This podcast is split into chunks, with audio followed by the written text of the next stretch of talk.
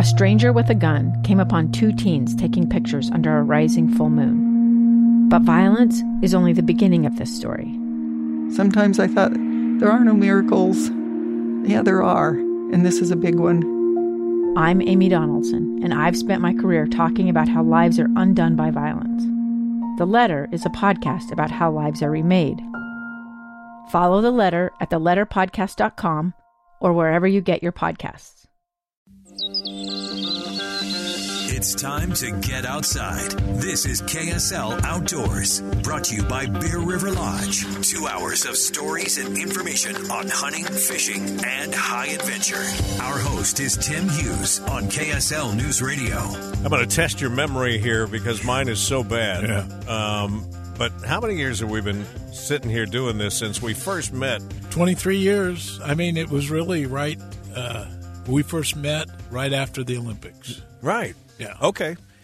That'll Sitting help me remember couch, from sitting now on on. the couch in the front room. Yeah. Yeah, you you uh, gave me a call. There was a young man that was Yeah. helping you with your marketing at the time, and you said, "Hey, I think we've got an idea that might benefit you and Yeah, us. Uh, that would also add some great content to the show." And the idea from the beginning was to just hook up with these people that were taking satellite photos. right. In most cases, to do things that probably most of us would never consider doing, but would uh, like to live it vicariously uh, through our conversations. And we adopted this tagline: uh, "We don't just take- talk about yeah, it; we, take, you there." Yeah. And one of the things that has proven itself time and time again over the last couple of decades in our relationship is that many of those people that have that sense of adventure in their life usually end up doing things more than once or doing Right, things that right. would, would fit into that category. And that's certainly the case with Tim Ryan, who you Yeah. reconnected with recently. Yeah, it was great to hear hear him on the phone and say they're going back out. Yeah. Uh, for those that may not remember, and I had to cheat a little Right. bit here, I asked Tim before we jumped in to record how many years ago it was we connected. Tim, you said it was 2018, so that's five years ago. Yeah, so we uh, left land on December 12th, 2018, from uh, the Canary Islands on our ocean rowing adventure to the Caribbean. And you were crossing the Atlantic, rowing your way, which uh, takes a special boat. We actually got a couple of opportunities to see it. I guess that's the same boat you're going to be uh, jumping back into for the next adventure. Uh, yes, we've had our 28 foot carbon fiber ocean rowing boat um, living in uh, storage unit over in Taylorsville, and uh, well, we've gotten her out, dusted her off, and and she's ready to get back on the water. And Russ, you got involved in the beginning of this because Right. you're helping with communications. Yeah, and we're doing that again, so they'll be well equipped. Is the stuff Yeah, right. already on board, or you? He's got about half the stuff with him for this this trip that he's on now. This is a this is a, I guess, uh, uh, safety exercise and a test out in the water. Yeah. So what you're going to do before you uh, head out across the Pacific this time, Tim, is you're going to do a test run up the coast. We understand. That's right. Um, uh, and Skycall Satellite Russ has been um, kind enough to equip us with a couple of uh, satellite phones that we'll use when we're offshore during this five day training row. So uh, we're going to take a nice leisurely row uh, off the coast of California from Monterey and head south uh, toward Morro Bay and, and probably probably take out um, at Port San Luis, which is just north of Santa Barbara, unless we're having such a good time we decide to, to go around the, the big horn there and, and pull out in Santa Barbara. Do these atmospheric rivers that California's been dealing with uh, cause you grief, or no? Well, we've been been monitoring the wind and the and the weather and the waves uh, in that area, um, and it's been pretty choppy. Um, however, we're going to be in a weather window, assuming there are no changes. So there's a big storm there right now that's leaving LA and headed to the Intermountain West, um, and we'll be behind that. And it looks like we have a little gap in the weather. Uh, high temperatures during the day in the upper 50s um, mostly cloudy, maybe some light showers. Um, uh, seas in the six to eight foot to ten foot range, and uh, and we're super excited that the wind is straight out of the north, right down the pipe at our back. So that'll help us a lot. Yeah. Uh, remind me, how many were on that Atlantic trip with you? Because the last time we saw you, we actually came to the offices uh, of uh, About Time, which you're involved with that sports bar, and we had a great conversation off the air because I have friends that basically live there in retirement a couple of nights a week in West Jordan. Um, but I remember talking to some of the guys in the office, and they were saying it. You bumped into things they didn't expect, or it was harder than they expected the last time lessons learned maybe would be something that uh, we could talk about leading into this next adventure. Are any of those guys coming with you?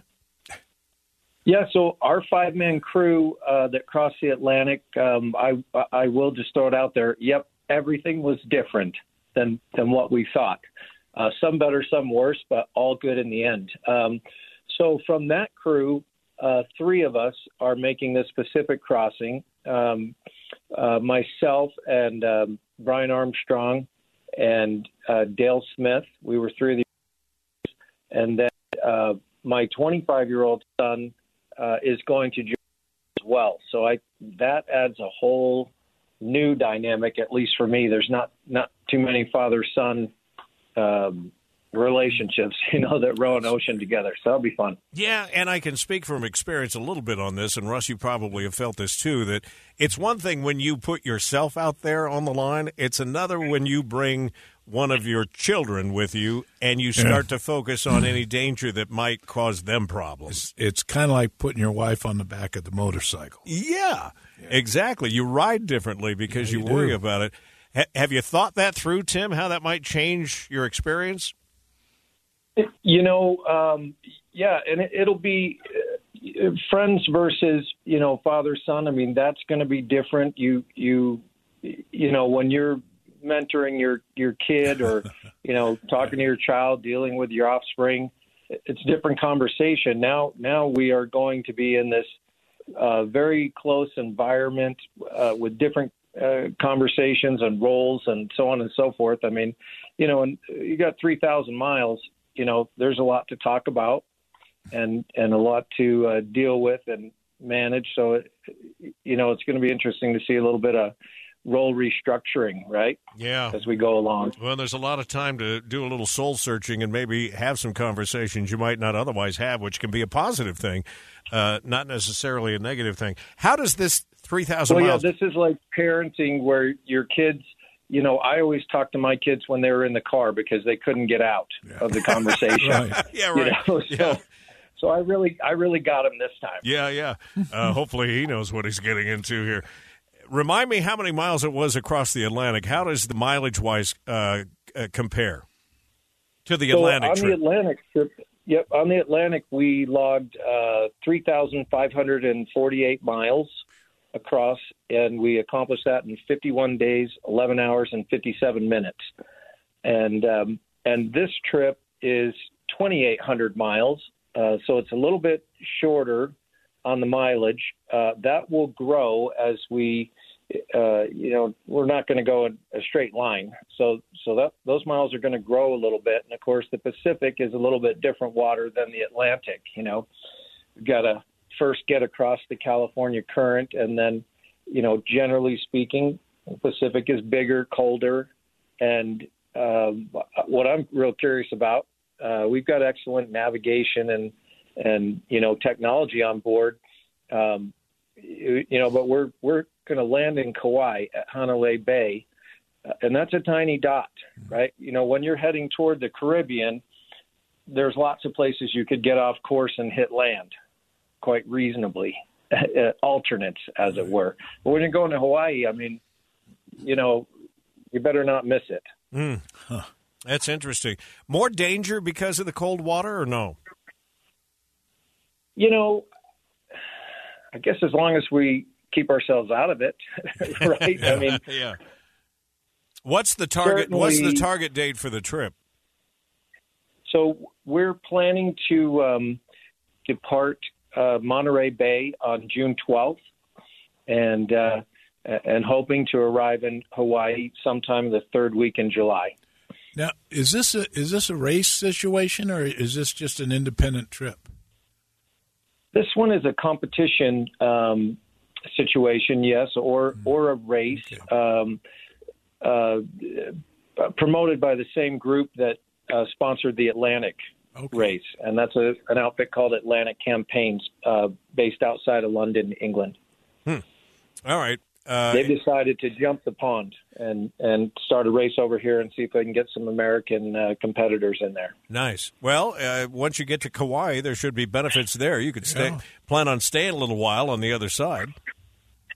Right. Well, you recall our our teammate uh, Alan Alderman, Right. um, still doing great, living with ALS and and making the best life out of that, and and doing a fabulous job.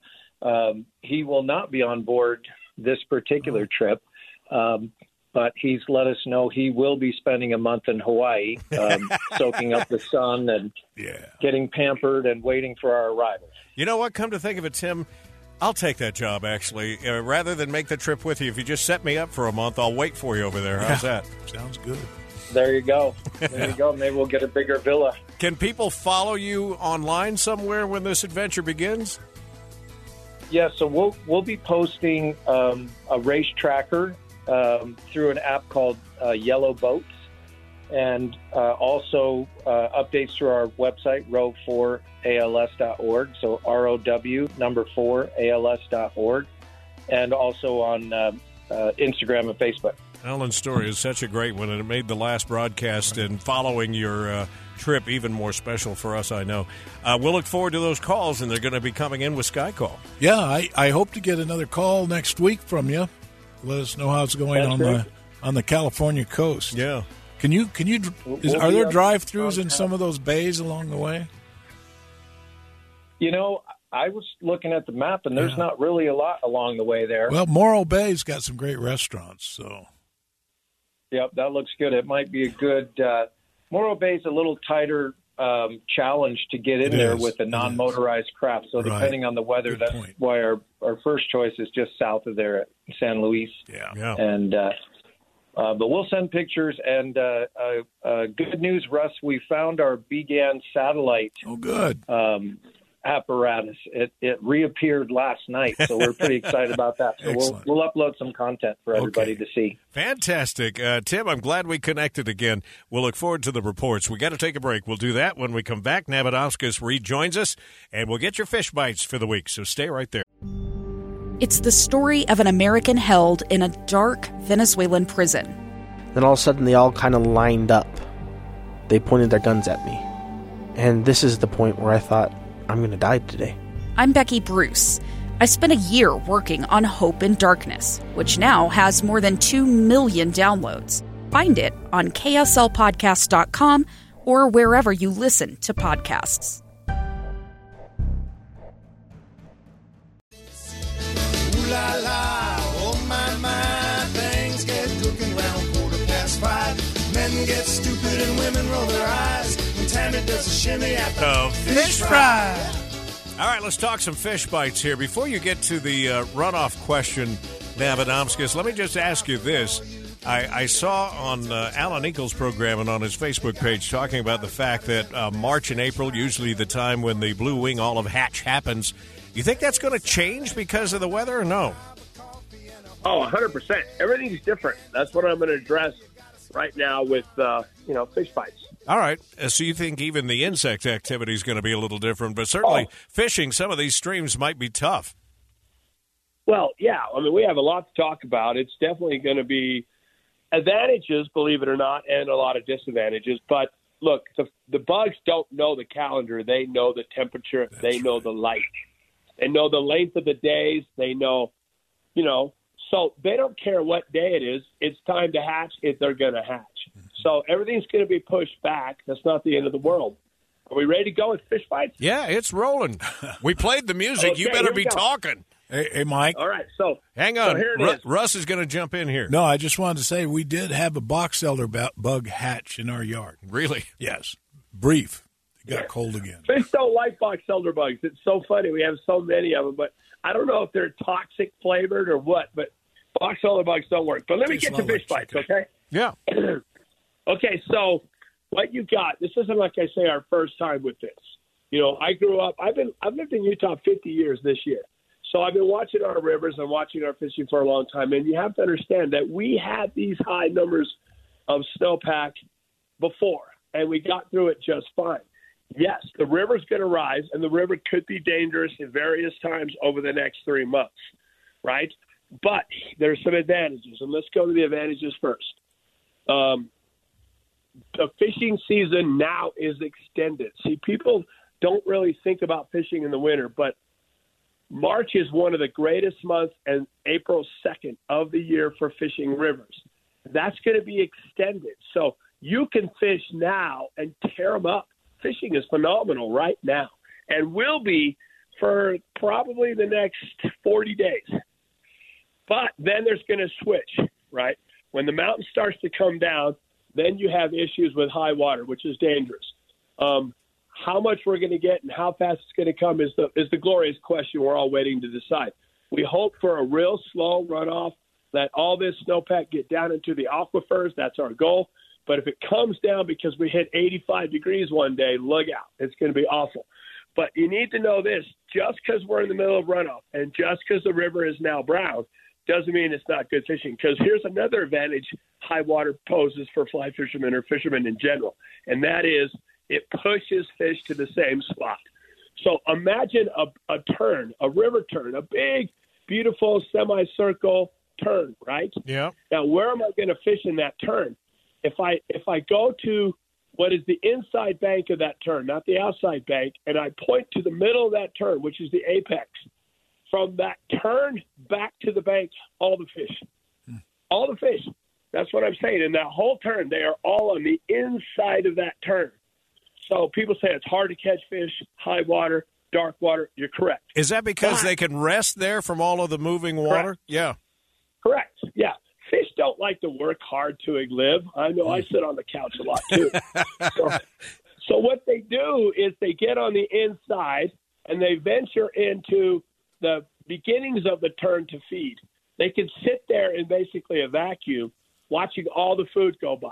So what you want to do is you want to fish the very inside edge of the current into the slack. Now, when it goes slack, it's very difficult to detect a strike. But if you fish just as it's barely moving on the inside of the big water, you're going to load up because every river, every fish in that stretch is sitting right there. So there's a big pack of fish you really can't miss if you know what you're doing. But again, I don't want to encourage people to go out to the river when it's dangerous. I think the Weber's going to get ugly if we ever have one of those 85 degree days. Uh, the Provo is a little better managed. Anyway, don't be afraid of fishing. And if you really are a fisherman, you- you're out right now. March is phenomenal. With these cold temps, the water is clear. All the fish are getting active, particularly the rainbows, because they're getting ready to spawn. So the run is happening. Fishing can be really good right before the floods start. Yeah. And when the flooding starts, then it turns muddy and it becomes a whole other uh, game, right? Well, like I say, if you know what you're doing, you can find all the fish in one spot. You don't have to move all day; just sit there and load up. Every time Navi says, if you know what you're doing, you can't miss. That just proves once again, I don't know what I'm doing because I, I miss a lot. All right, that's good stuff. That's why you're here. Uh, we need to take a break. ABC News at the top of the hour. On the other side, there's changes coming. If you're a person that uh, likes to camp, maybe your family likes to camp at spots in or around the wildlife management area uh, up at uh, Hardware Ranch. You need to be listening. Brad Hunt will join us. He's the manager up there. We'll tell you what's happening next here on KSL Outdoors Radio. La la,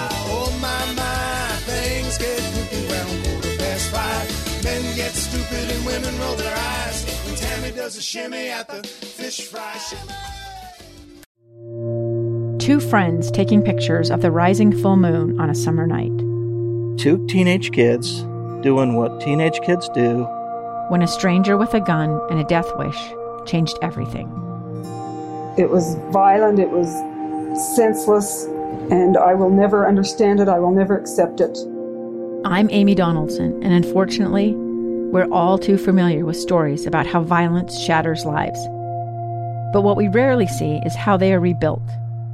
In a new podcast, The Letter, we relive tragedy, but only so we can hear the rest of the story the struggle to reclaim lives, the realities of grief, and the possibilities of forgiveness. I believe in miracles. Sometimes I thought there are no miracles. Yeah, there are, and this is a big one. Follow the letter at theletterpodcast.com or wherever you get your podcasts.